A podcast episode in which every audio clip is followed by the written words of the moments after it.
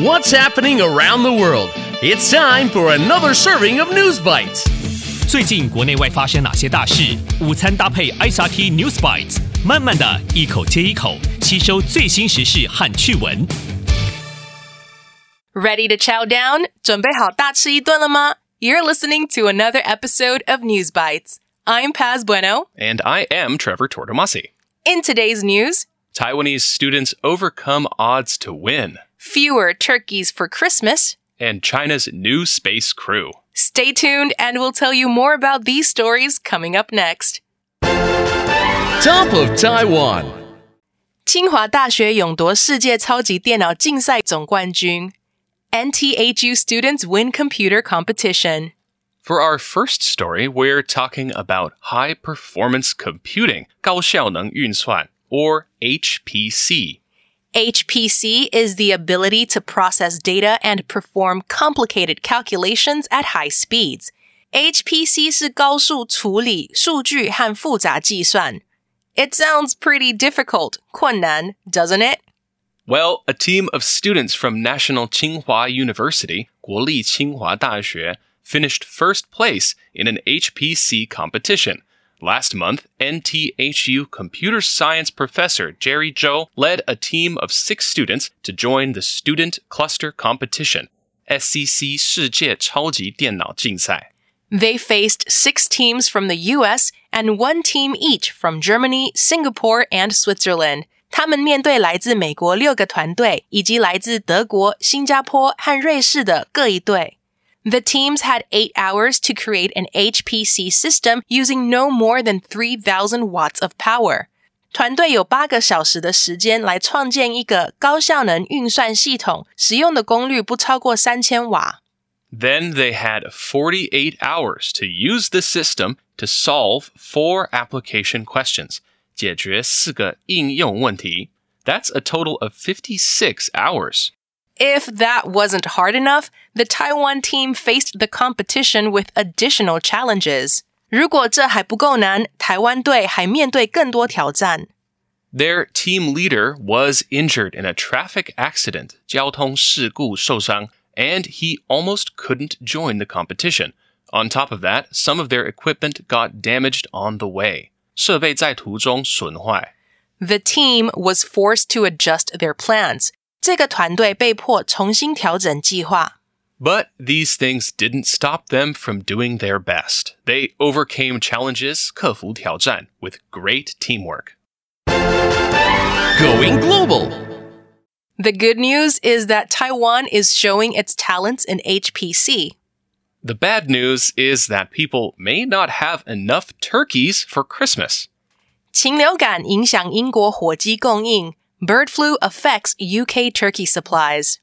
In the last two years, the whole world was affected by the COVID 19 pandemic. Countries are reporting confirmed cases, 确诊病例, even today. But did you know there's another virus sweeping the world? 另一种席卷全球的病毒? We're talking about bird flu or the avian influenza, 禽流感.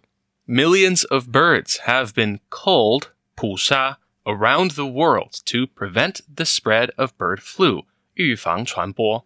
In the UK, the bird flu has heavily affected supplies of free-range turkeys, 放山火鸡. That's because free-range turkeys live out in the open, 生活在户外.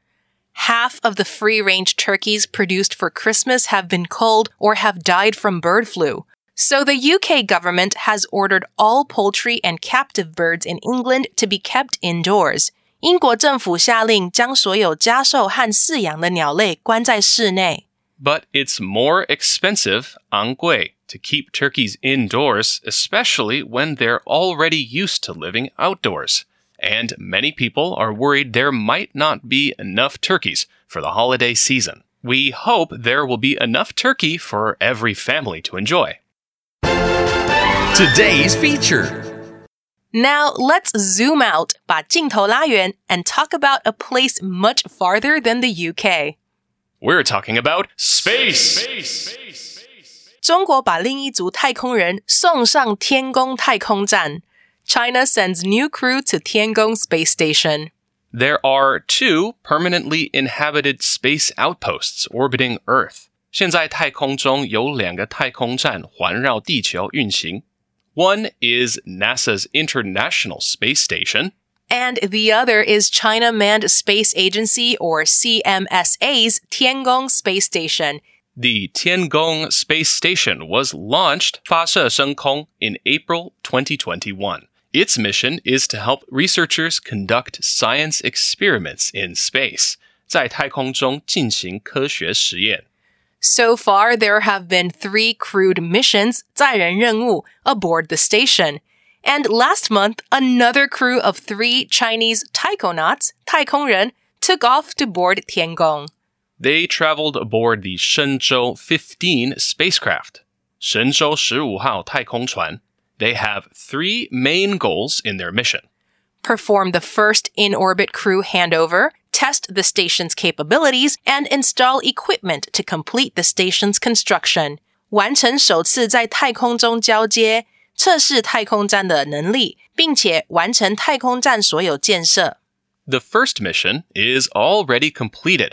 It marks the beginning of a regular crew rotation 太空人定期轮换 in the Tiangong Space Station. The new crew is staying on the station for six months. in the next 10 years, China plans to launch two crewed missions every year. The recap.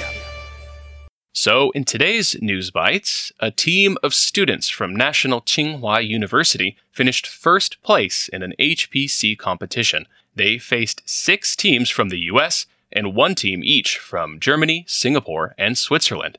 They faced many challenges at the student cluster competition, but they overcame them with great teamwork.